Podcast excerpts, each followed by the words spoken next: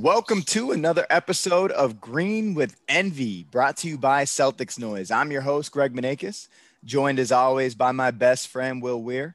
But today we welcome in a very special guest, the man who brought you Buck and Aikman, esteemed alum of St. Paul's Choir School and a founding member of the Belly Rub Boys, Tex, the one and only T-Ba. T-Ba. Ted Barry, What's welcome gentlemen? to the show. Thanks for having me on. Thanks for that uh, hell of an intro. I'm, I'm pumped. I'm ready to go. Finally, Deep back to the choir school. the Belly Rub Boys have assembled. We are in the Have building. I love it.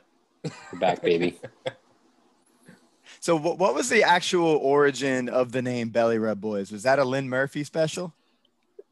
I think I think it was a Thanksgiving. I think it's uh, uh, seasonally appropriate because I'm pretty sure it came from one of our Thanksgivings at at the Trap House. So um, it's definitely Thanksgiving. So it's definitely seasonally. Pro- I, I can I can confirm that as fact. The only thing I don't remember who came in and said it, but I do remember at, at our old house, the trap house. Uh, I remember somebody walked into the living room at one point, and it was just six or seven dudes in every seat imaginable in the living room, just watching football, rubbing their bellies, and it was either I think it was either Emily or Lim, just like, oh, looks like we got the belly rub boys in here. mhm. To be because- fair, that what that wasn't limited to just Thanksgiving, but that was Yeah. the the point of origin for sure. exactly. Yep. Yeah, that does that definitely sounds like an Emily or a Lynn phrase to come up with. I think so. We'll give them both credit for it. So Ted, welcome to the show, man. It's um, you know, for those of those of the listeners that don't know, me, Will, and Ted, we had a, a blog back in the day. It was called Buck and Aikman. Uh, I don't know that, that that would fly in 2020. That's my first thought. It's definitely not making it off the cutting room floor in uh, in 2020. but we've been wanting to get Ted on the show for for a while now. You know, we're midway through uh, season two. Just made the switch over from uh, Celtics noise to officially calling the pod Green with Envy. Uh, so we're excited about that. We're just gonna we're just gonna keep it moving. That that's the name from now on. Um, so we're we're happy to have you here, Ted. I dig it. Thanks for having me on. I'm, I'm pumped. I feel like it's it's overdue for sure. I know we had a lot of big plans over the years, and I'm pumped that you guys have, have moved forward with us. So appreciate you having me on. Yeah, man. And we hope this will be the the first of many times that we get you to join us for various topics. We're gonna we're gonna try and get a little little creative with what we do here, and we always want to have have your mind as something that we can bounce ideas off, bring you in. And you know, you were nice enough to, you know, obviously what we're gonna get to here. It's a little bit sad, but we're gonna try and talk about it in a in a joyous way. The passing of Tommy Heinsohn, the Celtic legend, and you know, you were you were gracious enough to share with us a paper that you wrote back in college, I believe, where you know you talked about your time as an intern at at, at the time it was still I keep getting this all confused whether it's Comcast, Fox Sports New England, NBC. I can't keep it straight which one it is because I feel like um, it constantly is changing. But you were an intern there and you had some really awesome memories specifically centered around you know the great late Tommy Heinsohn. And um, yeah, I mean, I, I we shared it on Twitter. I think the day of or day after Tommy passed. But Ted, I mean, tell us a little bit about you know what it went into writing about that experience with Tommy and just kind of what you took away from it. Yeah, for sure. Um, it was an awesome experience. Whole whole internship that I did. So it was it was Comcast Sportsnet New England at the time. Um, I joined as a production intern in I think it was January 2010, uh, right around the the start of that school semester in college. Um, so reported up to an associate producer. Did a lot of kind of odd jobs, you know, basic data entry, recording, um, kind of key plays from different games uh, and a database that could be accessed later on. A lot of kind of the, the boring, mundane stuff that goes into it, but then kind of got to do more and more as I went on. Um, that just so happened to be the year the Celtics went to the finals uh, against the Lakers. They had a pretty deep playoff run, and my internship was supposed to end kind of at the end of that school semester, around around May or so. Um, but just so happened I got to kind of extend on because they went, pre- went pretty deep in the playoffs. Um, so a lot of cool things I got to do. Uh, a lot of cool things went into you know researching trends um, in kind of opponent stats and metrics and things like that. So a lot of the things I got to do later on the internship, um, I got to see turn up in the uh, during the game itself. Mike and Tommy would use some of my stuff that I'd put together for them occasionally, you know, whether it was pregame or postgame or even kind of a mention here or there. Got to watch those games at home and be like, I put that together. That's a stat that I that I came up with. Or at least I told myself that. Maybe somebody else came up with it too, but I gave myself probably more credit. No, that's um, a Ted. That's a Ted Barry stat. We got to we got to start keeping track of the ones that you fed them, so we can just call that the Ted Barry stat. Go. Yeah, they, they always they always talk about uh, Dick Light, but you know we got to get those Ted Barry stats in there. Did you ever get to meet uh, the the legend Dick Light that they're always talking about during the broadcasts? No, never got to meet him. Um, I didn't go, you know, the kind of the talent at, at Comcast wasn't really in the building too much in the office um, where I was. You know, I usually worked during the days and, and then recorded some shows during the days, but mostly in the studio. So I did a lot of the, the back end work. Um, but later on, towards the end of the internship, when the Celtics go into the playoffs, that's where I got to go to a couple of the games, got to meet some of the talent, and then you know, as we'll get to in a second, that that Cavaliers game that I got to see uh, meet Tommy at was pretty much a culmination of all that, and just what a what a day that was. That was pretty pretty eye opening experience. Yeah. So from that, I know just reading through the article, it was almost like you had like a bird's eye view of just like almost studying Tommy Heinsohn in his in his element, just being able to kick back. And it's so interesting to think of you know Tommy not announcing the game and and you know how he treats that. What were what were some of the things that that you noticed being you know I don't know if you were five ten feet away, but in that same vicinity as as Tommy Heinsohn, what what was it like to what was it like to watch Tommy watch a game? Yeah, it was really cool. I think I wrote in the in the article the biggest thing that stuck out was, you know, what I was excited about was this is the uncensored, unfiltered Tommy. So I mean, he was, you know, he wasn't dropping f bombs every other word, but there was definitely a few uh, phrases and words that he tossed in that wouldn't have made it to uh, to the the cutting room floor if if he was doing the actual game itself. This was the second round of the playoffs, so Comcast wasn't doing the actual games themselves anymore. Okay. So I was just there to help with the pre and post game. Uh, and obviously Tommy wasn't, you know, calling the game himself. So that's where we were in that um, kind of like the sports writers, the production um, lounge there. They had kind of like a buffet table set up, and a lot of the sports writers would watch the games on TV from inside the building.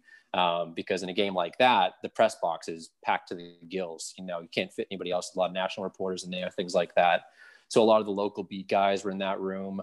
Uh, and Tommy just came in, and yeah, I was a couple tables away from him, and he was he was just kind of sitting by himself. You know, a couple of the guys would come up and say hi to him and talk, talk to him for a minute or two, but they kind of left him kind of to his own devices. Um, and me, you know, if, if, you read that article, I was kind of starstruck, you know, a little bit pinching myself that I was I was there, kind of fanboying over uh, not just Tommy, but all the other uh, writers that you know I, I grew up reading and, and seeing on TV. Um, but I definitely parked myself pretty close to Tommy and just just got to watch him. Um, so yeah, it was it was unfiltered. Um, I think it was so cool though that he was, you know, he'd be half paying attention to the the TVs. He wasn't just, you know, raptly watching the entire time, but he seemed to know everything that was going on at, at, at all times. You know, just somebody like that, you can just tell. I think I put it in the article. I mean, you know, cliche is he's forgotten more about basketball than I will ever know in my entire lifetime. Um, so it was it was pretty awesome to see that and and got to meet him and, and shake his hand. He was, you know, pretty uh, pretty short. He didn't you know stick around and, and talk to me too long. Like uh, like I got to, I got to talk with Mike Gorman before, um, but it was just just watching him take in this game um, and the game that he was watching too with with Rondo going off for uh, an insane triple double and and just you know it's almost like a, kind of his his his 2010 coming out party. Uh, it was great to see that. That's cool, man. And so as Tommy's watching the game, would you say he's like the you know the, center of attention within that room? Like are people kind of just like drawn to what he's saying in the room? Is he the most vocal person in the room? Like is the you know the, the the classic calls that we hear during the game that Tommy used to do just like the run get the ball and run. Is he doing that stuff or do you think that's more of a performative thing that he used to do during the broadcasts I think it's a little bit of performance, but there's definitely that comes from what he actually thinks about the games for sure. Um, like I said, he wasn't exactly the center of attention. He wasn't, you know, yelling or, or making a big scene, but um, and I think part of it was it was all the beat guys in the room. These guys see him, you know, every day uh, during the season. Um, but I think there was a little bit of performance that you see that comes across in the broadcast that he used to do. um, but definitely the you know the mindset is still there. There's still some of that you know my favorite quote is of all time is anytime you call something bogus that was bogus. There are a couple of those with some uh, some choice some choice words um, to you know kind of modify that. Um, so it was definitely a little bit of a little bit more subdued but also uncensored at the same time which you know felt a lot more real to me and it was just fantastic to get to witness it I don't know if I'd be able to to keep my fanboy together if I was in the same room with Tommy Heinsohn dropping a bogus in the middle of a playoff game. I mm-hmm. I don't know. I, I just can't. It, it's so interesting to think about. You know, the Tommy that we're so used to hearing and seeing a, a game, and then you know stepping back from it and just looking at him, just just being a guy, just you know, just a guy watching the game. That's really ultimately you know what you're looking at, and it's you know, it's yeah, I, am with you, Ted. I, I don't know if I would, would be able to stop myself from from fanboying out. Yeah, it was really cool, and I think I put it in the article too. Was I got the sense that this is just what he he would do at home if he wasn't the you know broadcast for the last what is it 40 years. He would just be watching the Celtics at home, doing the same exact thing. You know, having the same reactions to these calls. You know, maybe making a little bit of a scene, but uh, but it was just so cool to see that you know kind of away from his his broadcasting side um, it was great.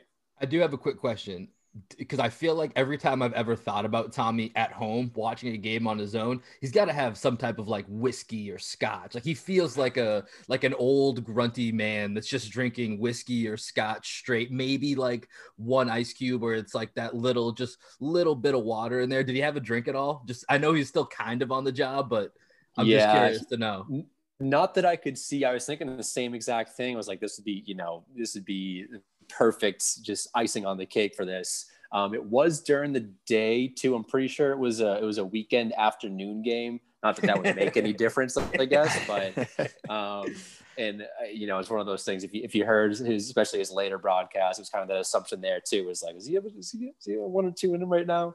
Um, but I think he was, you know, keeping the head on, on his shoulders and getting ready for the post game. So um, I didn't see one, but you know, I like to think that maybe he had yeah. a little flask in his pocket somewhere. yeah, I don't, I don't know if I see Tommy being a flask guy. I think he's just like drinking out in the open. You know what I mean? Like he's yeah. he's, he's, he's got that it, let it fly type of guy. Exactly. And I'm I'm yeah. I'm gonna guess uh, he's gonna go with one of those big square ice cubes. I don't think he's gonna drink it straight. That's that's exactly what I was yeah. thinking. Yeah. Big square ice cubes, and uh, he he's he's a Scotch guy. If I had to peg him for any drink, he's a Scotch yep, guy. I'd say so. Uh, but I, I kind of wanted to transition into just and that th- thank you Ted for sharing that. That's so cool hearing, and your article is amazing. Um, but I kind of wanted to transition into just talking about our favorite Tommy memories. You know, there was so much Tommy content over the past week, and I thought it was so cool just, you know, watching Tony Allen. Um, I think it was a clip on the Chris Vernon show yeah, where he mm-hmm. popped on and he was just talking about how important it was for people to earn that Tommy Award. Hearing Paul Pierce talk about it. My favorite story of all was Mike Gorman's story. Um, and I'd love to hear more about your experience talking to Mike as well, Ted. That that sounds just just as cool as talking to Tommy. Um, where Mike was saying that when he got married and he didn't get a gift from Tommy right away. And then he invited him to an art show and Tommy, you know, was like a renowned painter and apparently had just like painted this beautiful picture of the church, right? Where where Mike and his wife had gotten married and he didn't tell Mike about it. So like Mike's wife is saying, "Oh, we I don't want to make a big deal out of this, but Tommy has didn't get us a gift." And Mike was like, "Oh no, it's it's fine. It's fine." And then he surprises him a year later at this great exhibition and that that just shows you it just kind of like hammered home for me that Tommy Heinsohn was the guy that we all thought he was through the broadcasts. You know what I mean? Like to me, he was like a grandfather, honestly. It, like i spent so much time listening to Tommy Heinsohn. He taught me a lot of words. You know, he, he taught me the word integral, which was great. He taught me the word atrocious. Um, taught me the word travesty. And most importantly, he taught me about uh, the brother, the wild men of Borneo when he called the Lopez brothers that, that one day. And I was having such a hard time. I was like, what, what did he call the Lopez brothers that one day? That was just absolutely insane. And I just went on Twitter and I typed in uh, Heinsohn Lopez brothers and that popped up. so like, there's, there's definitely some like absolute gems on Twitter if you just type in his name. Um, but I was just kind of wondering what your favorite memories of Tommy were just over the you know 30 years that we spent listening to him broadcast Celtics games. Yeah, I think uh, kind of the random love for for different players across the years. I think we've talked about it before. Just guys like Greg Stiemsma, Walter McCarty, um, even mm-hmm. Scal, Brian Scalabrine. I mean, he was a fan favorite anyways. So, um, but just the random guys that he would latch on to, um, the Tommy points that he would dish out. Just you know, if if a guy got a couple Tommy points in the same game, he was he was instantly Tommy's favorite player for the next two weeks um, just things like that. I mean, the vocabulary and the, and the reactions. Um, that that that uh, story from Mike Gorman, you said, Greg. I, I saw the same thing a week or two ago. Um, I guess last week, and you know, I almost got choked up watching that too. Just me and seeing how much that meant to him. Um, and it was one of the things I saw at my internship too. Some of the footage that I would log was from his painting shows or his art shows, and that was the first I had heard of it. And when I first started, you know, I kind of stereotyped and was like, oh, this is just, you know, a bored retired athlete who's just got this side gig as a, as a painter. But then I started learning that he's actually a really talented artist and his, his paintings go for a lot of money. It was, it was just like a whole different side of him.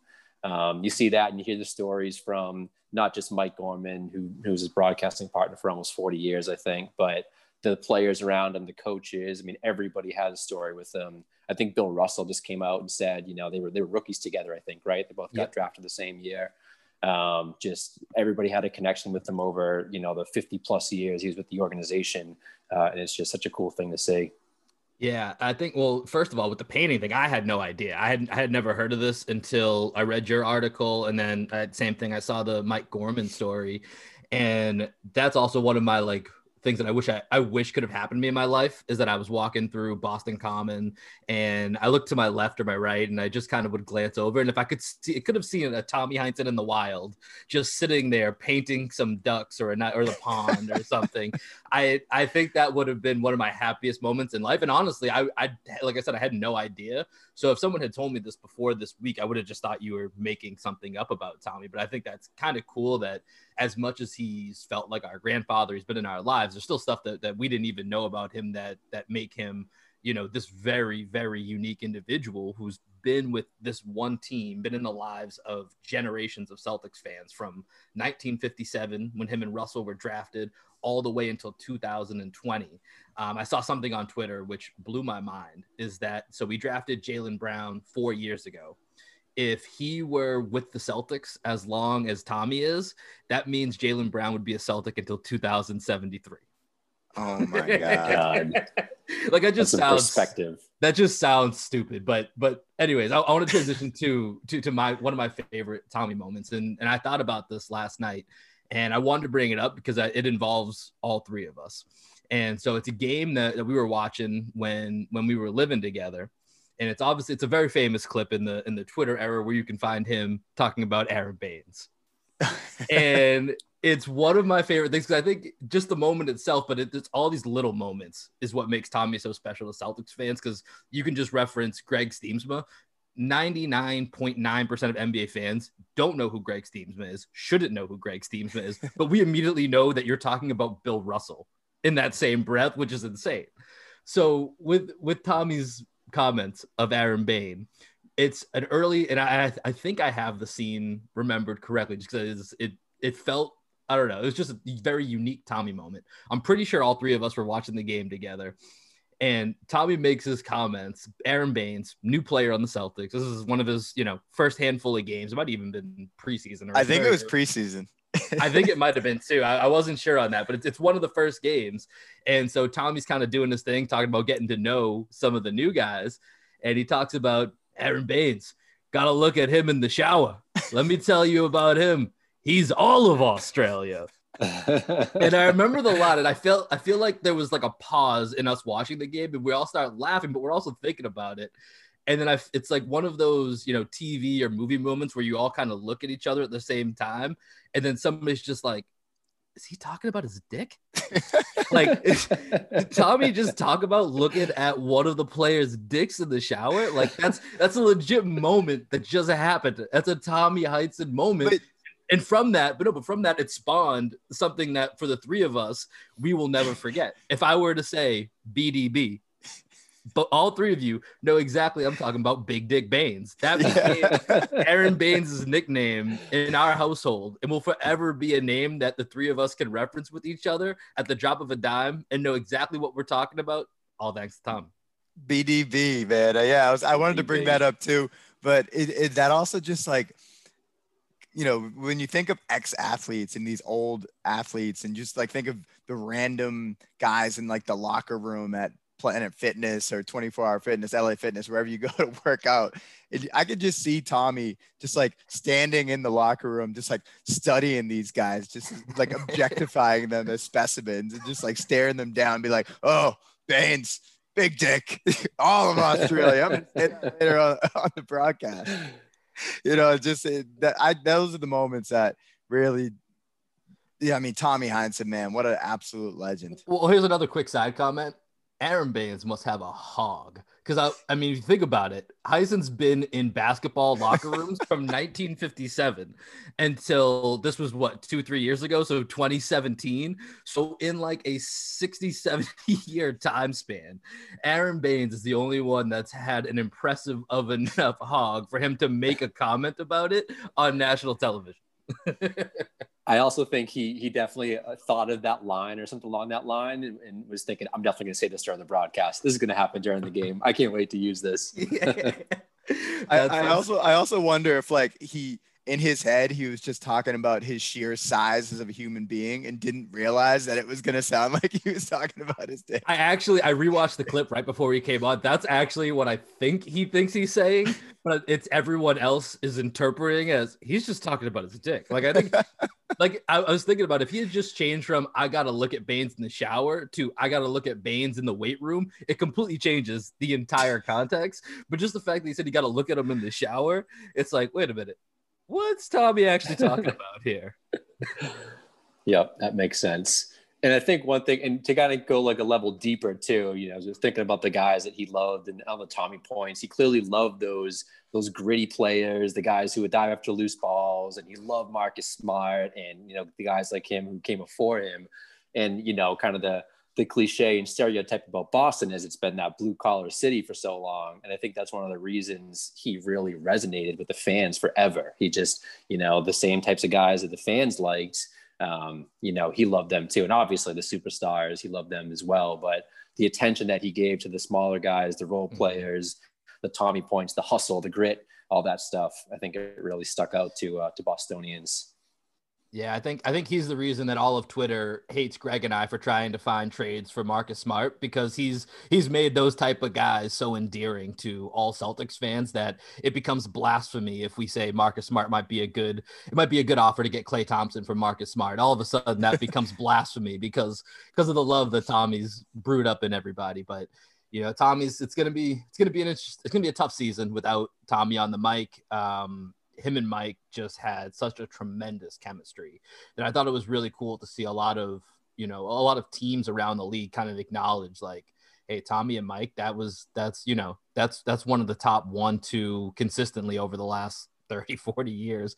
That's that's one of the top two local teams that you know you're going to find on the broadcast. So it's going to be sad knowing that there's not going to be, and he had cut down quite a bit the games that he was on over the last few years, but you still got a handful every now and then. It's gonna it's gonna be a different season knowing that there's there's no chance of that Tommy voice coming through.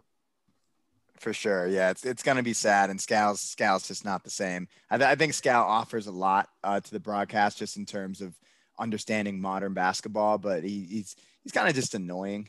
Yeah, he's got a little bit of an annoying personality. So I'm gonna miss Tommy, uh, miss Grandpa Tommy. Uh, one thing I did want to bring up real quick because I think this could be a fun poll to throw out there on Twitter. Are there any guys just off the top of your head that you can think of that Tommy made you think was better than than they actually were just because of the way he used to talk about them? Just going off of what you had just said, Will. Um, one guy that comes to mind for me was Marcus Banks. Tommy used to talk about Marcus Banks like he was going to be like the next he was going to be like the next Gary Payton on ball defender. And I really I went out and I got a Marcus Banks jersey, one of the one of the many Celtics jerseys of players that did not work out in green. Um, but I was just wondering if you guys had any other players that you just like Tommy just sold you on because because of the way that he was always able to like see the best in players on the Celtics. Oh, this is a this is a super easy one for me. Okay. This is, this is I mean, we, we, we talked about it on the nostalgia draft. It's Walter McCarty. I like I love Walter. You know, you talked about we have like personal connections through you via Walter, but like man, looking back at Walter's stats when we did the nostalgia draft and realizing he only averaged over seven points one time in his Celtic career, I 100% had this vision of Walter McCarty as like the third best player on the Celtics during his time. And it just wasn't even close to the case. And, you know, we talked about having that name, Walter. You know, it was just such a perfect Tommy name that I almost wonder if the name is what made him love the player as much as his game like I wonder if it's like what com what ratio or what percentages where just the name or the game that Tommy loved more. But Walter McCarty is the guy that jumps out to me. What about you, Ted? Very fun to say for sure. um, yeah, I think consistently, uh, I mean, the ones that stick out are the ones you've already talked about. But I think like during the the 08, the championship season for me, I think he didn't do it as much. But somebody like Leon Powe, for example, like I really like those role players too. I got to meet Leon Powe just in kind of the locker room that same season that I was an, an intern, and you know, I only talked to him for a minute or two, but um, I loved Leon Powe. Tommy seemed to love him that season too, and you know, I was kind of sad and stick around, but it's just guys like that that I like to pay attention to and that he always made a point to call out. Yeah, I got I got one more for you. My man Kedrick Brown. Tommy Heinsohn made me believe Kedrick Brown was going to be like the next Michael Jordan. Oh my God. Like the way would, t- whenever Kedrick, you know, from what I remember of Kedrick's time on the Celtics, like he, he, he was known for being able to jump out of the gym, but all the games that he played in, in Boston, I really only remember him having like one huge dunk. But when he had that dunk, he got like a, he, finally got a fast break dunk, and Tommy just lost his shit. And he was just like, this guy, I'm telling you, he's gonna be like the next big thing here in Boston. He jumps out of it. He was just like losing his mind, and it was just unbelievable. And Kedrick Brown maybe played. I don't even know if he got a second contract in the league, but Tommy really made me believe that Kedrick Brown was going to be like the next superstar for Boston. yeah, Tommy. Tommy always found a way to find the the best in people, and I think that's that's probably something we should all walk away from. It is just thinking of Tommy Heinsohn and the little guy, and how he'd always find the the best out of everyone. But we're gonna we're gonna miss Tommy. Ted, we appreciate you you hopping on this podcast with us. Like I said, first of many for the Belly Rub boys here. So we expect you back on here, man. But uh, thanks for joining us, and um, we're gonna come back in and we'll talk back about some uh, we'll talk about some free agency and some anything or possible type trades that uh, that Coach Manakis has brewed up for us. Thanks yes, for joining, sir. Ted. Absolutely, thanks, boys. All right. All right, all right, all right. Welcome back, Green with Envy podcast. Got it going on here. Coach Manakis, It's just me and you now. Rest in power to our guy Tommy Heinsohn. Appreciate Ted Barry, member of the Belly Rub Boys maybe the belly rub boy joining us here. Super pumped to have him join us. But right now, we're going to transition here. And yo, my guy, you ready? The season uh, starts Monday, pretty much. That's crazy. That's crazy. But I'm ready, dude. I'm ready. I'm ready for All this. Right. Uh, I'm ready for the Celtics to to make a move, and I got ideas. You know, I got ideas.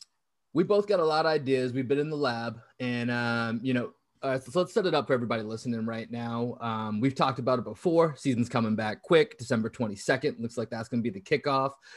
Here's what we got. Starting on Monday, trades open November 16th. On Wednesday, we have the NBA draft. And then on Friday, NBA free agency opens up November 20th. So pretty much everything that usually happens in about three months of an NBA offseason is going to happen within five days. So here's our plan for today we've been thinking about it. We've been in the lab, we've been doing calculations. We've got some anything is possible predictions, and we're about to shake it up for you. So, what we're going to do here, we got Coach Maneikis. He's got three potential trade predictions that we're going to throw out there. Three really, let's just, I'm just, I'm just, I'm just letting the people know take caution. These might blow your mind a little bit. My guy's got a little crazy on the trade machine. So, we're going to have three potential trades that may happen here in the next coming week. And then I'm gonna follow that up with three predictions for free agency. You ready to kick it off, Coach Maneikis? Yeah, before I kick it off, let me hit let me hear some of that Ice Cube. Shake 'em up, shake 'em up, shake 'em up, shake 'em. Shake 'em up, shake 'em up, shake 'em up, shake 'em. All right, I'm ready to do it. Are you ready? Uh, you ready to hear it, man? I mean, I put these out on Twitter, and some people once again just weren't happy seeing certain names in the trade. We might have to put that Marcus Smart warning uh, before this section again. Well, I think from from what you've shown me to to this point, the Celtics tend to get back some of the better players in this deal, so I think it may help ease the pain. But let's uh let's kick it off. All right. So the first one, Portland blows it up. Okay. In this trade, you know, I'm a big fan of the multi team trades. So the Boston Celtics, we're going to start with our guys. In this trade, we receive Dame Dollar and Taj Gibson. I've been a fan of Taj Gibson for a while, so I'm, I'm, I'm glad that we can get Taj onto the roster. As much as I want Dame, I'm just as excited for Taj. So I think you might be the only me. one with the with that view, but keep going. I still believe in Taj from his Bulls days, man. He always gave us problems. Um, so Celtics get Dame and Taj Gibson. The Trailblazers, they get Julius Randle from the Knicks, Bobby Portis from the Knicks, Mhm. RJ Barrett, and Jaylen Brown. Okay. And additionally, Portland receives number eight from New York and a pick swap in 2021 that's top five protected from New York. okay. All right. The Knicks finally get a backcourt worth writing home about. They get to bring Kemba back to the Bronx, and they get CJ McCollum and number 30 from Boston. So here's what I'm thinking. Boston Let's hear it. finally Boston finally gets the superstar, right? We clearly in this playoffs, we saw that our young guys aren't 100% ready to just like carry the mantle into the into 2020, right? So Mhm. we need someone that can kind of bridge the gap over the next couple of years until Tatum is 100% ready to be the guy. So I'm thinking by the time Tatum's 25, it's 100% his team. But we thought it might be Kemba, it wasn't Kemba. But there Mhm. is a guy in Portland, Dame Dollar, that might be the best point guard in the league. Okay, And I'm with he- I'm with you. I don't think that's crazy. I don't think that's crazy. So I think if we get if we get Dame Dollar on the Celtics, right, we hold in this situation, which I love, and I know Celtics Twitter will be happy about. We hold on to Marcus Smart, and we Gotta, hold on gotta to keep Marcus. Gotta keep Marcus. Gotta keep Gotta the Celtics keep fans happy. And we hold on to Gordon because I still believe in Gordon. You know, I've said that multiple times. I think Gordon Hayward is going to have his moment on the Celtics. So As much as as much as Twitter thinks we don't like Gordon Hayward or Marcus Smart, we're actually both very big fans of them. It's Yeah. it's it's just anytime you put them in a trade, it's immediately you're the villain. But continue. Let's, yeah, let's I, I, I so when I when I posted uh this trade earlier today, I got like a few people messaging me from like Switzerland and France, like, are the Celtics really trading Kemba? I'm like, I don't fucking know. Like, I'm, just, I'm just I'm just saying some shit, man. I'm just tweeting some hey, shit. sor- sources say. Sources Source, say. sources say. So I like this trade, man. The Celtics end up with Marcus, Dame, right? That's our backcourt. Mhm, mhm. Tatum, Hayward, and then we still got Theis, we still got Taj, we still got the Williams brothers, so we still got some good depth there. It's just like we we have the best player in in a lot of series now if we have Dame Lillard on the squad. Okay. Um, for the for the Trailblazers, you know, I think it's they're just looking around and they're like, there's no way that this roster currently constructed is going to be able to compete for a championship. And if they if they're serious right now with the great drafts coming up in 2021 and 2022, if they just tank over the next couple of years, and they might be able to get that franchise changing superstar. You know, they got lucky with Dame. Uh, CJ was another diamond in the rough. Mhm. So you know they get some legitimate uh, cracks cracks at a superstar over the next couple of years. And for, if you're in New York, you bring Kemba home and you get CJ in there. That's a solid little backcourt. In my mind, Okay. you're basically just trade because you're Julius Randle, Bobby Portis, who really gives a shit about them, right? And Taj Gibson, you don't really care about them on your squad. All you really care about is Mitch Robinson.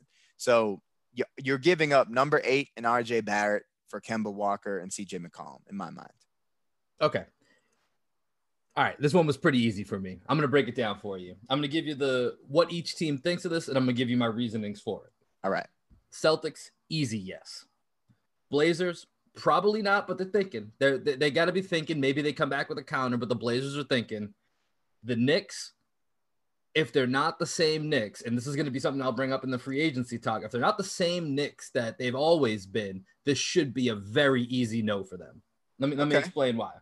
For the Celtics, it's very simple. You got Dame with five years left on his contract. If you can compare him and Tatum, Marcus is still on the team. Hayward's at that, you know, he's a risk that he might walk. Who knows what, what will happen with Hayward? But if you got Dame and Tatum for the next five years, we talked about, you know, where we've talked about several times having that 1A player. Is Tatum that that 1A. We said, you know, we brought up Dame's name. Potentially, you have two number ones that can play well with each other. We just saw what two number ones can do for you, and the rest of the roster, you can kind of, you know, figure it out from there. I know obviously AD and LeBron's skill sets are very different, but my point is that's two potentially top 10 guys. You do that deal, love Jaylen. These are the type of deals that if Jaylen Brown's name is getting thrown around, this is what type of return you'd have to get. So for the Celtics, this is easy. You're getting Dame, you're pairing him with Tatum for five years. I'm taking that all day, every day. Love, love Kemba, really love Jaylen. Goodbye. Moving on. All right, Blazers, like I said, I think they think about this, but I don't think they actually do it. Breaking up that backcourt, I think, is always something, especially with CJ McCollum. His name gets thrown around all the time. I think CJ's actually a little bit underrated. I really like watching CJ McCollum play. Dude's just a fucking hooper. That dude gets buckets. He's not afraid. I love watching him play. Obviously, you know, it's a little, t- it's tough in that backcourt just because there's not enough defense there. So this would be the Blazers really putting a hard reset, which at this point I wouldn't do with with where Damian Lillard is at. You talked, you said you think he might be the best point guard in the NBA. I don't think that's crazy. I think maybe I'm still taking Steph, and depends. I don't know if, if, if we're considering Luka point guard or you know, there's there's some semantics there, but Dame's right there. Dame's for walking into every single season for at least the next you know three to four years without injury. Dame is automatically one of the first people you're going to think of for first team All NBA. So if I'm the Blazers, I'd be too afraid to move off of Dame. I think Dame's a guy that, you know, is, is, someone that you don't you don't just move on from unless you're guaranteed. You're getting a lot of potential here because of the RJ Barrett, Jaylen Brown, and you're getting some of these picks in here. I don't love this draft. It's supposedly it's very heavy with rotational players. So if I'm getting RJ and Jaylen, it's kind of what I'm switching from Dame and CJ to with a little bit more promise. I just don't know if that's enough for me to do that hard of a reset, but thinking about it. Now, let's get to the Knicks. This is fun because I think this is such an easy no if the Knicks are not the same Knicks. And I'm I'm really, really the Knicks fans I talk to, they really believe it's different this time. It's different. They're not going to make the same mistakes. This would be an unmitigated disaster for the Knicks. Kemba and CJ are clearly an upgrade from anything they have. Their roster sucks. Their roster is trash. RJ and Mitchell Robinson are the only pieces of value that exist in the Knicks world right now. Them making this move, you're essentially getting a lesser version of the backcourt Portland just had that they decided to move on from, and you have absolutely none of the of the smaller pieces like a Nurkic or a Collins to build around it, or even you don't even have a fucking Gary Trent Jr. on the Knicks to be able to build around. So you're taking a lesser backcourt into the East. Maybe it gets you in the playoffs, but you set up all this time to build your team young, to build your team with potential to attract big stars. With these two contracts, maybe you flip it around so you can get one more person in there. But who's really looking to play with Kemba, who's over the age of 30 with knee injuries? CJ McCollum, love CJ, but I, I, don't know who's looking at that saying, I'm the third piece that goes there. And all of a sudden, we're a championship team with there being so many other options that will be on the table. So easy pass for the Knicks. Once again, they're the Knicks. So who knows? But easy no for the Knicks. Blazers, probably not. Celtics, sign me up. Get the paperwork. Let's do it. Yeah, and that's interesting because I don't think that, you know, RJ Barrett, he didn't have a great year. Uh, I don't think he's the guy that he was coming out of high school in terms of how how the league is seeing him right now. You know what I mean? So, and the number eight pick, what value does that really have if you're the Knicks? Like, you do you really think that an RJ number eight and Mitchell Robinson core is something to build around. I think that if you get Kemba and CJ, you are at least you know improving your squad but you're not improving it so much to the point where like you're going to be a contender this year because if you're the Knicks I still think you want to be in the lottery in 2021 you know I think you want to you want a shot at the at a top pick. But the following year right the double draft it's going to be a super deep draft so it doesn't really matter where you're picking. And also I think with the point you just made if you have Kemba and CJ, you at least become somewhat attractive.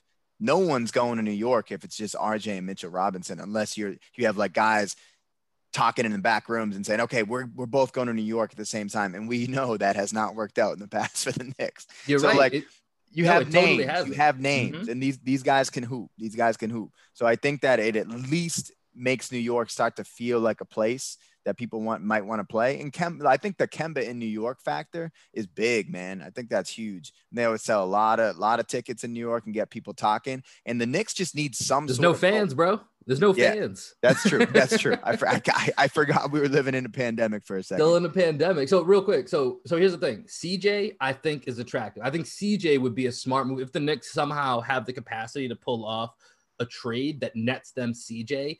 I don't like CJ and Kemba there. Um, I, I just I just don't see that as being that attractive. I, I for me personally, I think the Knicks are better off making smart signings and trying to a- accumulate draft picks, like you're saying. So I, I like where your head's at. I just think Kemba and CJ, I just don't. There's too much money. There's too much committed to that backcourt as your future. And we just saw CJ with a way better, ver- love Kemba, but way better version with Damian Lillard, and that didn't work. And I, I feel like you're setting yourself up to to repeat something that that we've already seen. William A. Smith. Let me stop you for a second. Okay. I th- you just said that the Knicks need to start like getting getting draft picks and what? How are they going to get draft picks?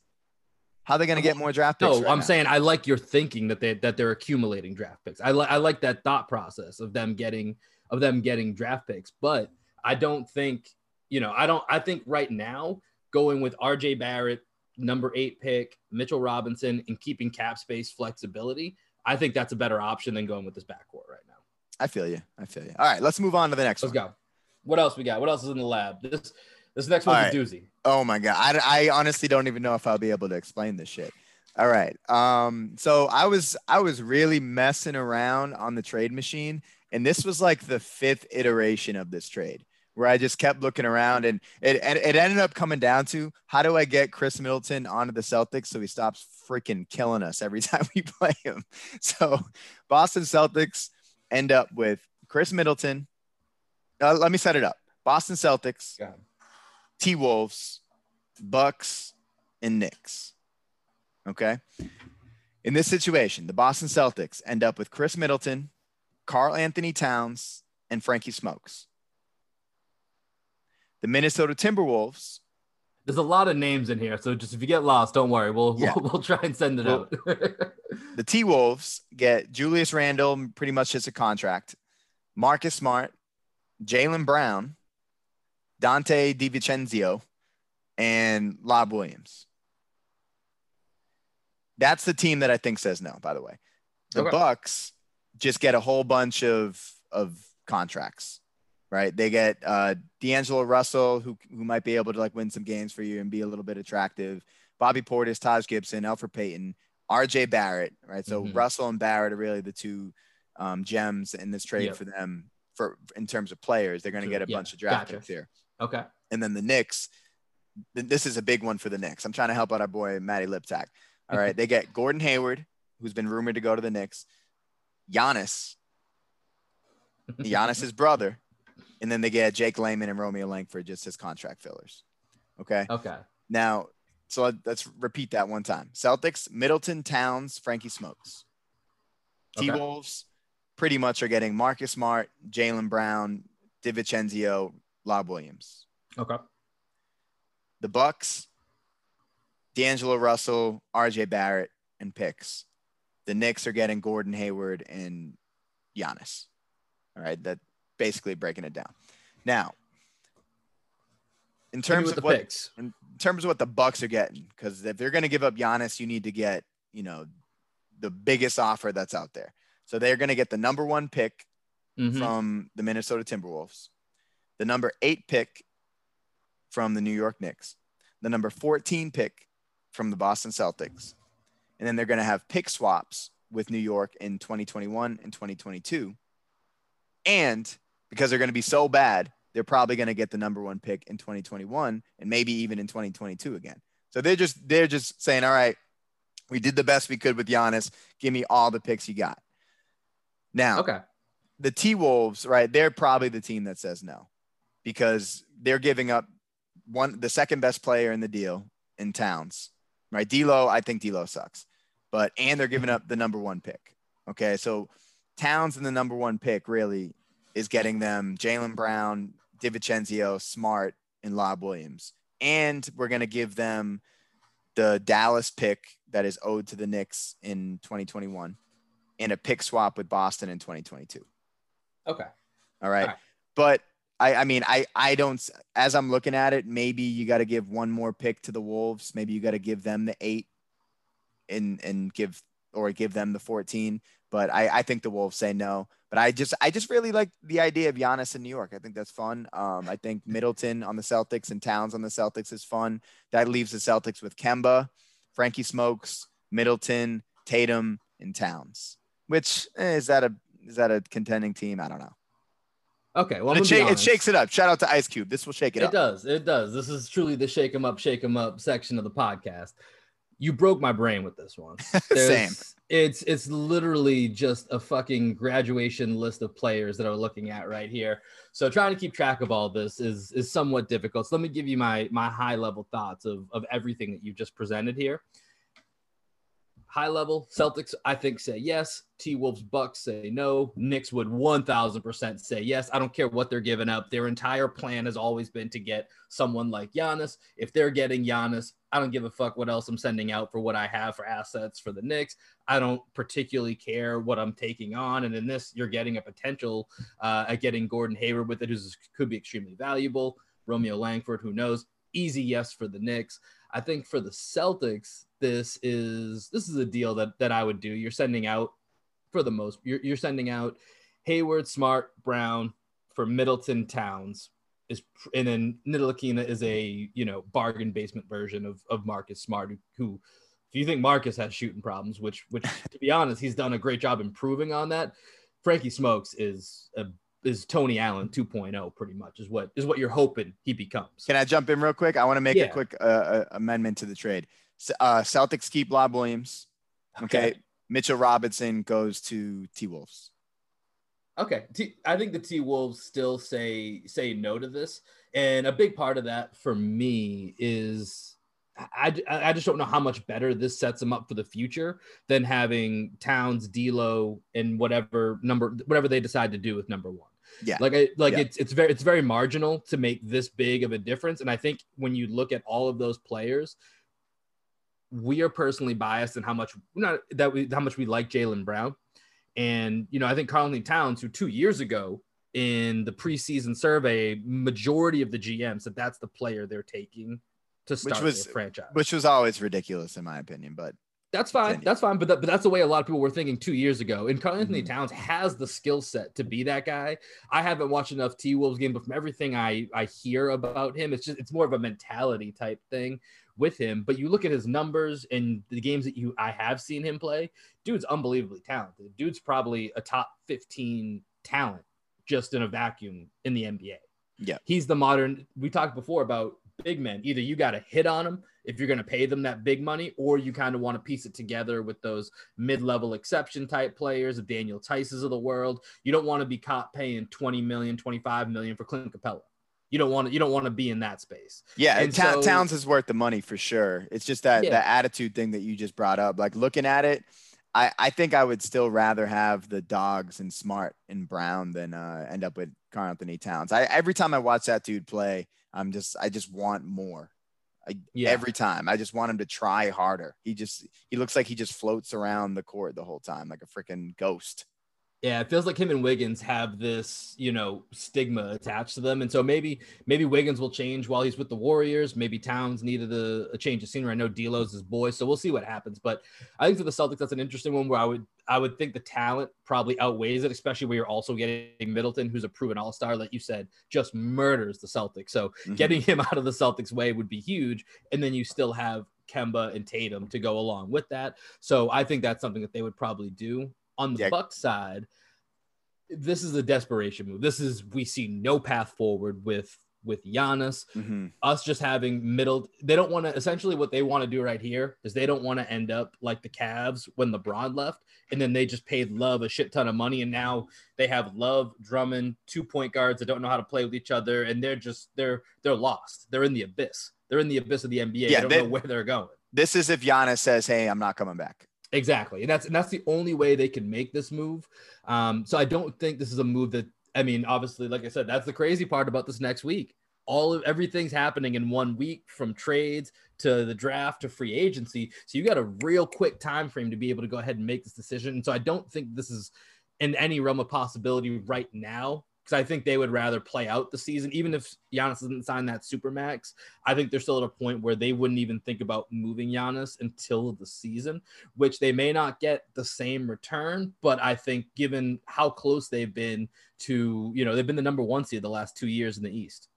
Like you, you- you're not just going to give up on that. He's a generational talent. Yeah, it might come back where he ultimately leaves and you and you got nothing. But I think this would be too early of a move for the for the Bucks to make and only get this type of return, which is a lot of names. But I don't think there's a ton of talent or a ton of you know guarantees that you're getting. But if they if, if they're desperate enough and Giannis shows them the signal, it's possible. But I just don't think it's there. And for the Knicks, we talked about it. If they're getting Giannis, just sign it. Doesn't matter. You you fill in the blank with, with, with Mhm. what you're getting from the Knicks. If Giannis is coming back, I, they don't care. They would go ahead and do it. That's their that's their objective, as it should be. And so this is an easy deal for them. So ultimately, Celtics probably a yes in my mind. T Wolves Bucks probably no. Knicks 100% yes.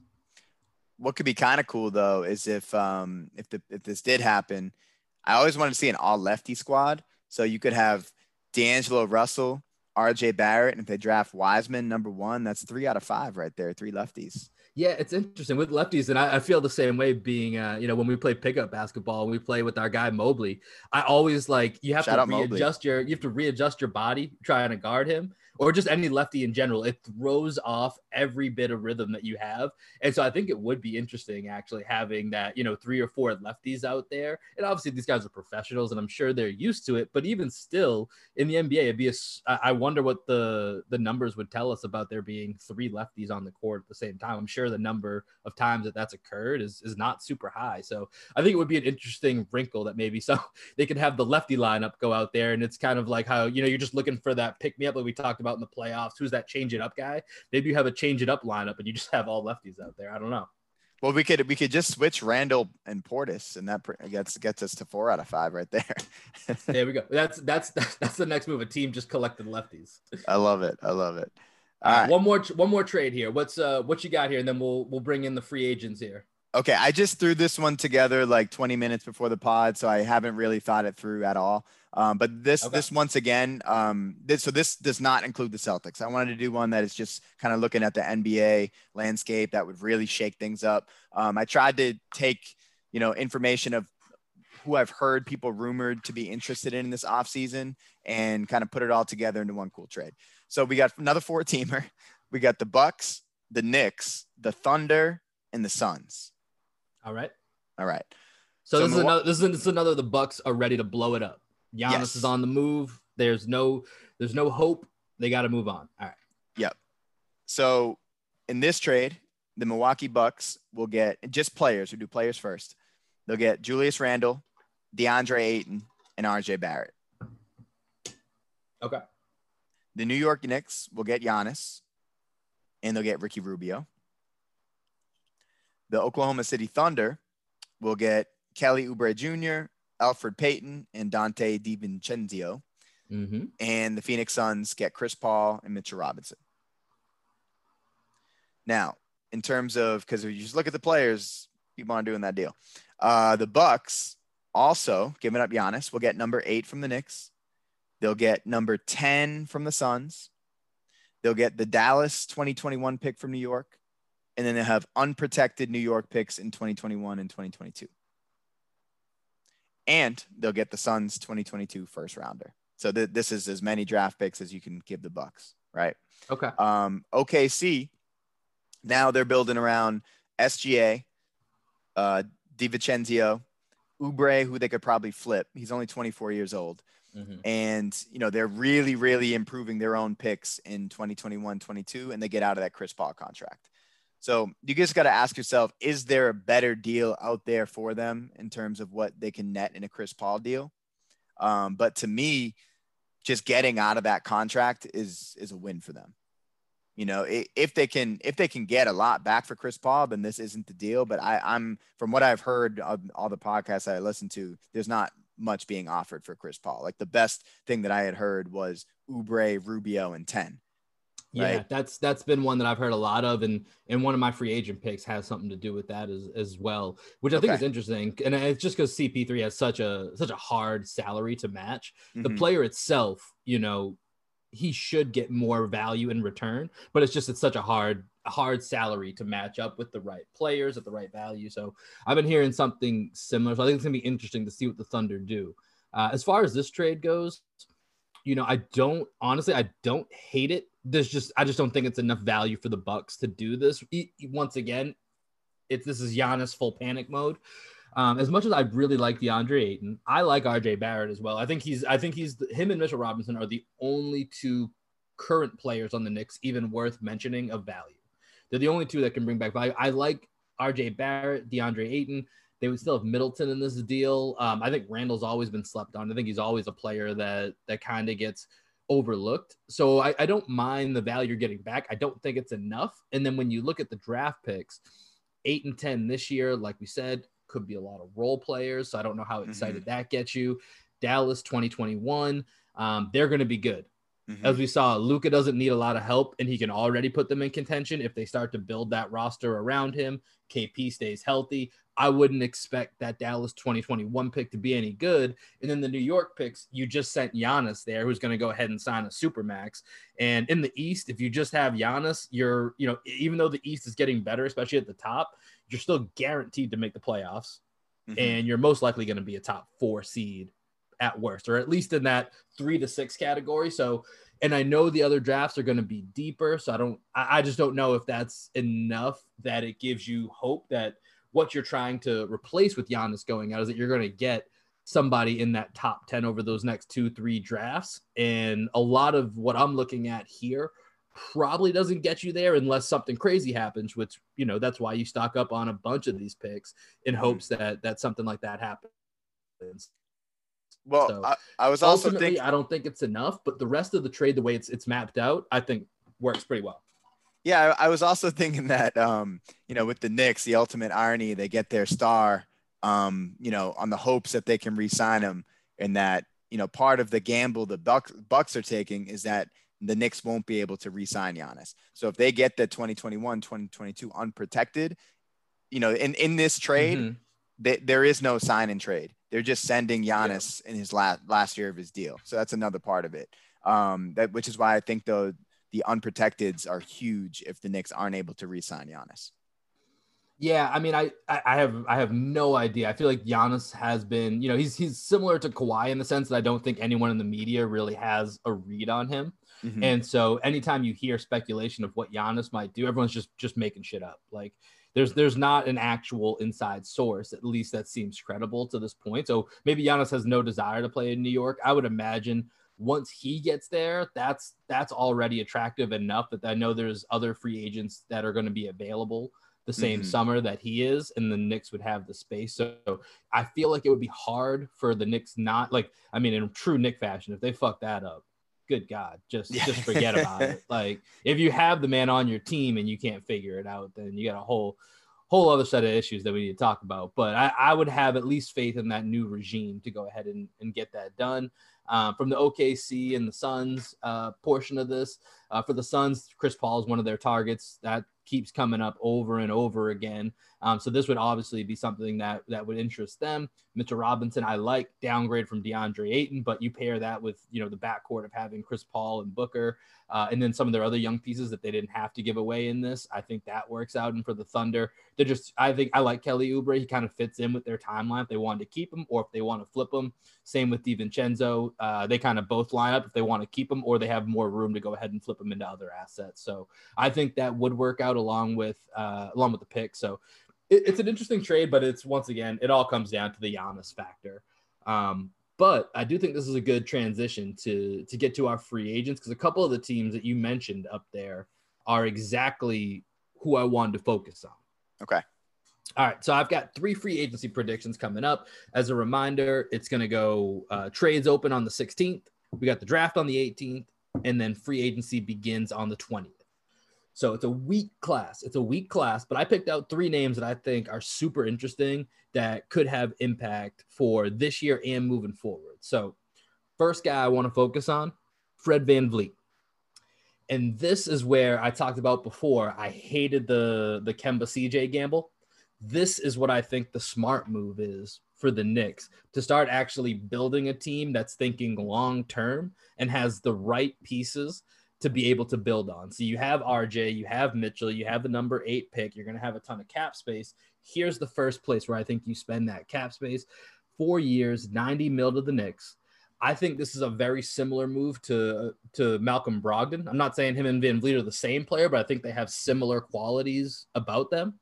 Uh, and so I think Brogdon got four years, 80, and I think he's probably, I think you can make an argument that he might be even outperforming that. So that's why I was thinking four years, 90 million or so. This still leaves room for the Knicks to go ahead and bring in big free agents the next year. But now you're setting yourself up that a free agent isn't looking at the Knicks as empty as coming in with absolutely nothing. You're hoping to continue the development of RJ Barrett and Mitchell Robinson. Hopefully, that number eight pick you draft correctly turns into something, or maybe they flip it. We'll see. But let's just even take the pick out of it for now. If RJ and Mitchell continue to progress, you add in Fred Van VanVleet, who seems very much like a Thibodeau player gritty, you know, defensive minded, team oriented, um, you know, Thibodeau's always been that guy looking for those scraps. You talked about Love and Taj Gibson. That's a Thibs guy. That's the kind of you know mentality that I think Thibs is going to try and bring in there, which will be interesting. And I think VanVleet, even though he's only in his been in the league four years, he's a little bit older. He's 26. So I think him with RJ and Mitchell is an interesting foundation that you can then make cases for to have two other guys potentially come in in that next offseason and be like, look, you're not doing this by yourself. You got a guy with a ring in VanVleet. You got a stud prospect in Barrett, and we got a promising young big man in Mitchell Robinson. And I think that's the path for the Knicks that finally gets them out of, I don't know, whatever the fuck the Knicks have been doing for, for the last decade plus. Man, I thought we were done gambling. I thought we were done with the Ice Cube segment, man. Fred Wait, so you- VanVleet, four years, me. 90 million to the Knicks. Let me tell you something, man. Fred Van VanVleet's a good player. Mhm. If you want to build, if you want Fred VanVleet to be the guy that's going to lead your team back to prominence or at least start attracting other players, I like VanVleet. I think he was in the perfect situation in Toronto, though. And I think if you take him out of a, an an organization and a coach that that knows how to put people in, in positions to make them succeed, I think you're going to see him get exposed. Um, he's undersized. He's barely six feet tall. He's a brick house. I, I like I like him a lot. Um, I think he's steady. You know, the Celtics, as much as he scared the shit out of you as a Celtics fan, we really shut him down in that series. He had horrible numbers, horrible shooting numbers. Um, so I, I think that you'd be making a huge mistake if you're the Knicks. You know, you're getting you're getting someone solid. I just think if you're the Knicks, you need you need to swing for the fences. And you know, Yeah, if- ne- next offseason, not this offseason. Next, this is the building block for that. You think about a team like the Nets, where they where they brought in Kyrie and Durant. Look at Mhm. the infrastructure they had around them. You already had Dinwiddie, Levert, Harris, Allen. Obviously, they knew KD was going to be out this year. Kyrie went down. That's what I'm looking at for the Knicks to build. I'm not saying VanVleet's going to be the guy taking the last shot. I don't even really, to be honest, I would hope that they don't really make a play make the playoffs this year. I hope they get a good pick also to go into that free agency with and say, hey, we have, you know, this number, let's let's just call it number eight again next year. Let's just say they keep the same pick next year with whatever happens in the lottery. But you know VanVleet solid. I I totally would have no problem with Fred VanVleet being my third or fourth best player on a quality championship level team. I think that's I- very I think that's very reasonable. I think if you cut if you cut 30 million off that deal, then I, I like it. I like it. I, I know the market's going to dictate VanVleet probably get a little bit more, um, but I, I kind of see him more like Marcus Smart level of a player. You know, the four year, Okay. $60 million deal. I don't know what the market's going to dictate, um, but I think 90 million is a steep price for Fred VanVleet. Okay, Um, that's that's fair. We differ on the money. I think, and, and honestly, with the money, I you know, I like I said, I, I modeled it off of Malcolm Brogdon because I thought that they, you know, four years, Rob- eighty. I think I- Brog- I- I like Brogdon's Brogdon twice the player. I think Brogdon's twice the player that Van I, I think twice is a little bit much. I think I think so because you brought up Marcus Smart once again. Take caution. I think Marcus Smart is is at, a, at one level. I would probably I put Fred VanVleet above Marcus overall, and then I would put I would put Malcolm Brogdon. I'm telling you, I, I don't know. but I really like Fred VanVleet. My guy Van maybe- Vliet. maybe- This was this was his first year that he really balled out. Last year he was all right. bro, he showed up. He showed up in the finals. Yeah, no, he, he, showed did. up in the conference finals, and in the conference championship, and the finals. But l- let me tell you something. Before he before he like went crazy in the playoffs, they were talking about benching him when when he was going through that shooting slump, Mhm. right? So I like remember that. Yeah. that that was that was definitely a tipping point in his career, but still like he's not too far removed from being in the conversation of being benched during the playoffs. So I just keep that in mind. Like he had you you don't have a huge sample size of him being a, a really good player in the league, but you're right in that he's done it on the biggest stage, which which means a lot. You know, Yep. and he's de- he's definitely a winner. He's gritty. Um, he won in college. He he's he won with the Raptors. I think um, you know, he he's winning with that hairline. He's he's he's he's doing he's doing a lot right. I'm I'm just a little bit concerned um, if I'm the Knicks fans if I'm giving him that much money. But I don't hate the player. I don't hate the Okay. player at all. I just hate the contract. All right, that's fair. We we differ on the on the money, and honestly, I could be off on the money. If you can get him for for, four years, sixty million, fucking do it. But I Yeah. think also where it's a down free agency year, and he's one of the top players, that Yeah. may skew his value a little bit. But I think For the Raptors will will fight to keep him. So we'll see. Also, just a side note on Fred VanVleet, I always feel like he looks like he just came out of a boxing match. I don't know why. I feel like every time I I don't know why. Every time I visualize Fred VanVleet's face, I think he might have gone through the playoffs last year with like a bruised eye or something. So Yeah. I just I can't get that image out of my head. That's a You know- that's a whole know- separate note. You know who he kind of looks like or reminds me of? Who's that dude that was on UT a few years back? They're they're like chubby Oh, little the little chubby guard. dude, yeah, uh, Javan Felix, yeah, he does. he, he totally does. They, they they could have been body doubles for each other. I know exactly what you're talking about. For sure. All right, let's let's move on to my number two target here, and we're gonna move. We're, we're gonna head over to Italy. I got Danilo Gallinari. So part of this is based off something he said on a podcast. I believe it was with Marco Belinelli and someone else, and like some some Italian uh, podcast that then got reported back here Okay. that he's open to looking to sign on with a team that provides him a chance to win as opposed to a payday. Mhm. So, with that in mind, Celtics fans start to listen up. This is where I'm building it up. This is where we're bringing it in. For the mid level, 9.25 mil, Celtics have that available. I think it's roughly about a little over 9 mil. We go ahead and sign Gallinari. You and I, we're dying for shooting. Gallinari's career 38% three point shooter, shot over 40% the last two years.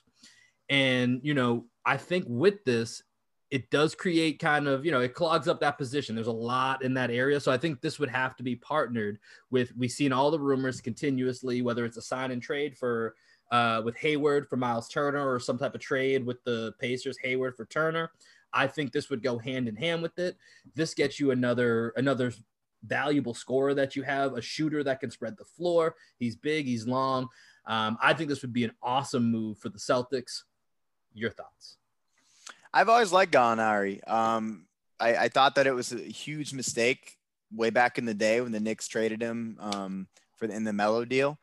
I, I, you know, that I thought that was just so stupid for them to send away all those good players from Melo when he was going to sign there in the first place. And I, I, you know, aside from him being injury prone and not doing great in this most recent playoffs, I've always thought that he was an underrated player in the league. I, I think he's a really solid defender, um, great shooter, as you said. Um, I just I just love the way he plays, man. He's he's like to me, he he kind of reminds me of what everybody thought um, Dario Saric was going to be when he Okay. first when he first got drafted. I thought Gallinari just like he, he keeps getting better and better each year. Um, I, I love watching him play. I personally would rather see the Celtics keep Hayward. You know, I'm, I'm I've already said it once in this pod. I think Mhm. Hayward is going to have another moment with the Celtics. And the guy that I want the Celtics to target with that mid level is Serge Ibaka. Um, I don't know Okay, I, I do. I thought about that. Ibaka was on my list. I was bouncing back and forth about where Ibaka could go. So that's interesting you say that because that was also another guy I thought of. Yeah, and I, I already tweeted at Serge today. I said, "Hey man, if you come to the Celtics for the mid level, I'll get that GoFundMe account. We'll we'll try and match that contract with the Celtics fans, just throw, throw, throwing some tax on there. Uh, I, I would love to see Serge and Green, man. I think that he's the perfect big man to play with with with Steve within Stevens' offense, and um, I, I want Serge on the Celtics. I think I, I, saw some rumors he's he's looking out to the Lakers or to the Clippers, um, but I would love to see Serge, and I I wouldn't. I think Gallinari would be a great consolation prize. So real quick, because I, I, would like Serge too, and I, I, would totally be on board with that Serge move for the Celtics. For Gallinari, let, let's go back for one second. So let's say we use the mid level, mm-hmm. and we were, and and then let's say Hayward opts out and mm-hmm. decides, mm-hmm. and let's just say it's a it's a sign and trade, yeah. just just just for this purpose, and we end up taking Turner back. Do you so you think having Hayward would be more valuable than having Danilo and Miles Turner? I think having Hayward and Serge is a better pairing than Gallinari and Turner. Okay. Okay. That's fair enough. I, I, I think it's pretty close depending on Oh, it's definitely close. It's close. Yeah. Like I don't think that's I don't think that's you know, I would vehemently disagree with you. I I think I might lean Danilo and Turner over Hayward in Ibaka. Um, but I don't I wouldn't feel great about it. So we're not gonna get too much into that because I think I think both of us agree that that's pretty close. And I wonder and both of them make me wonder how much better it makes the Celtics. I think they both make. I think both moves would make the Celtics better, but mm-hmm. I wonder if it would take us over that hump. To that effect, I don't know. Yeah, and I mean, it, if you believe in Turner, I think Turner has some surge potential. Um, and he's more on the Tatum Brown timeline. So it probably makes more sense for us to do it that way. Um, I just really want, really wanted to see Serge and Green. Um, and Turner, as much as I, I, I want Turner to be good. I don't know that he is. So yeah, I've got a soft spot for him. I was working at UT when when he was there, and I've I've just always had an uh, an affinity for Miles Turner. And um, yeah, I think I, I think just because Ibaka's obviously older, that's more the thinking on that. But either way, I think that was, those were both interesting moves for the Celtics to consider, and I think it's something all Celtics fans should be looking for because it seems like Danny's busy, at least attempting to cook up something. You know, whether he's cooking up the Nets trade that we that we won big time, mm-hmm. or he's going to try and cook something up like the five pick deal for Justice Winslow that fell through. thank God, the Kyrie deal. Yeah, I don't I don't know what's gonna happen. The Kyrie deal kind of ended up being a wash because Isaiah Thomas was was hurt, so that kind of mm that kind of was a, a, net neutral. But but uh, but you we you get what we're saying out here, Celtics fans. Gear up for something. Something big could be happening. We don't know which way it's gonna go, um, but something's coming.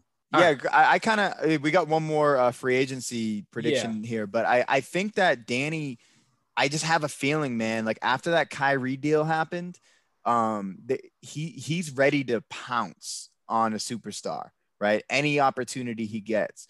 So the moment he got wind that Kyrie was looking to get out, he mm-hmm. he was making the calls. So you know he's making the calls about James Harden too. Right. Yeah. So I, I think I, I tweeted out something, maybe it was I was just texting it to you in our group chat, but I think the Celtics might be looking at James Harden as well. But let um so a, a guy on James Harden's level, right? Let's let's talk about one more guy on James Harden's level. Mm-hmm. Um, this free agency prediction you have. Uh, who do you have going to the Suns? All right, last one that I got here, and this is the guy that I, am gonna be real.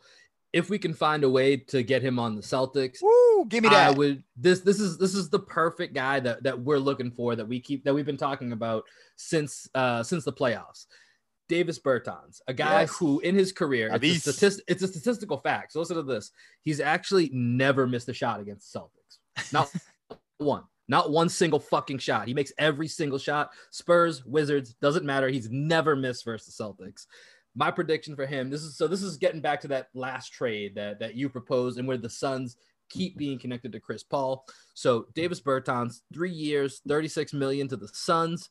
Uh, and this would work really well with that CP3 move. Just imagining right now them having on the court CP3 and Booker in the backcourt, Ayton as their center, Bertans spreading the floor around them, Duncan Robinson esque, going around and just creating that gravity and all that space for Chris Paul and Devin Booker to work. And regardless of which one of them is operating with the ball, the other one is then off spotting up that is more than capable of a knockdown shooter. Mm-hmm. And then mm-hmm. you have Ayton rolling, you have Ayton popping, Bridges. you have Ayton roll. Yeah, depending on they may have to move Bridges to get CP3. So that's why, but they also have. Okay Cam Johnson and Oubre. So they Yep. may have to move a couple, well, two or three of those, but I like all three of those guys. Mhm. All three of those guys I got a chance to watch in the bubble. And Oubre we saw for years with the with the Wizards before. Um, he's a he's a real true three and D type of guy that you're looking for. and not So I not think- afraid to scrap either. Yeah, yeah. His dude, oh my god. So just just real quick, the every time I think of Oubre, it's just him flexing coming at was it Kelly Olynyk that he Yeah. was coming at? yeah, it was the battle of the Kellys, and then Kelly got the ultimate revenge in Game Seven. Which Kelly Olynyk is maybe the least terrifying person to ever go up against. He looks like Cro Magnon and has like the little dinosaur arms with a with a man bun. Yeah, Like the least intimidating big man in the history of the NBA might be Kelly Olynyk. But that's hilarious. But I, but I like this move for the Suns. What, what do you think? Bertans on the Suns. I mean, I think he fits almost anywhere. But but what do you think about this? No, I mean he's definitely somebody that I was trying to figure out ways to get uh, to the Celtics. I don't think that he's going to come to the Celtics for the mid level. He's going to demand a lot more on the market. Yeah, Um, I, I, I you're, you're right. He fits in anywhere because he can space the floor, and we saw what Duncan Robinson was able to do in the playoffs. And Bertans, I don't, I, I, I can't really picture the way that he normally. Sh- I feel like he's normally shooting standstill. I don't necessarily know that he he's as adept at coming off of screens as someone like Robinson is. I haven't Mhm. watched quite enough of him. Um, I just know that whenever he would play the Celtics, you know, there was there was one moment where I was like, "Oh, this guy sucks," and then one game he just hit every shot, and I was like, "Okay, maybe he's just that bad." remember he's never missed a fucking shot versus Yeah, Celtics. It's a but I- I- statistical I- fact. I kind of see him being more of a, um, you know, stretching the floor by standing still. But I, I, I need to kind of watch more Bertans. But I definitely want him on the Celtics. I think he's going to fit well if he ends up going to the Suns. I just think he's going to get a lot, a, a, a little bit more than that three years, thirty six mil. Yeah, Um, I- I, had I had a hard time trying to figure out what what price range because he's Shooting's at a premium right now. It's at exactly, and that's and that's where I think is probably a little bit higher than this, but I, I don't know what that's going to be. And this is kind of similar to the Fred VanVleet thing. Like it's a weird year because the cap is, you know, with COVID is all fucked up. It's it's holding steady for the next for this year and next year, but NBA is going to take a beating with no fans. So what's that going to do to the cap long term? Mhm. Um, you know, it's a weak free agency class. Like, I mean, I know we're we were debating about four years, 90 mil for Fred VanVleet, but regardless of what deal he gets, he might get the biggest deal this offseason. There's just it's just that type of class. It's like him, Montrez Harrell. If Gallinari decides not to go the mid-level route for a contender, they, Mhm. he could get one of the bigger contracts. So it, it's really strange. And Bertans, he's I believe I think he's 27. I have to I have to double check that, but I think he's 27. So if you can get him for the next three to four years at a rate that's reasonable, like I said, I think he fits with almost any team because shooting is such that premium Mhm. that there's not a single competitive team that wouldn't want Burton. It's just a matter of can you make the money work? And you know, there's a reason he sat out instead of coming with the Wizards into the bubble. The man's Yeah. gonna get paid. Yep. Yeah, you're absolutely right, man. Um, yeah, I, I love I love all the, those names that you're saying. Right, we disagree a little bit on contracts, but I think those are all great predictions. Um, I would I want to see Bertans and Green if we can figure that out. But the, those are some good ideas, brother. Well, I'll tell you what, man, we got a we got a busy week coming up here. Things are gonna get going Monday, and they ain't gonna slow down until the end of the week. Yep. Uh, Green with Them be podcast. We're gonna be coming back next weekend. We're gonna see what happens over this next week. We're gonna fill you all in our thoughts. We're gonna we're gonna be tracking everything that we got going. So make sure you follow us on Twitter at Celtics Noise. Uh, but my friend, I'm pumped. It's gonna be a fun week. Keep the phone charged. We're gonna be doing a lot of scrolling. Yes, sir. Yes, sir. And five stars, five stars on uh all podcast networks. That's Let's right, go, man. baby. Subscribe, subscribe and rate, baby. All right, we out of here. Peace out, brother. Peace.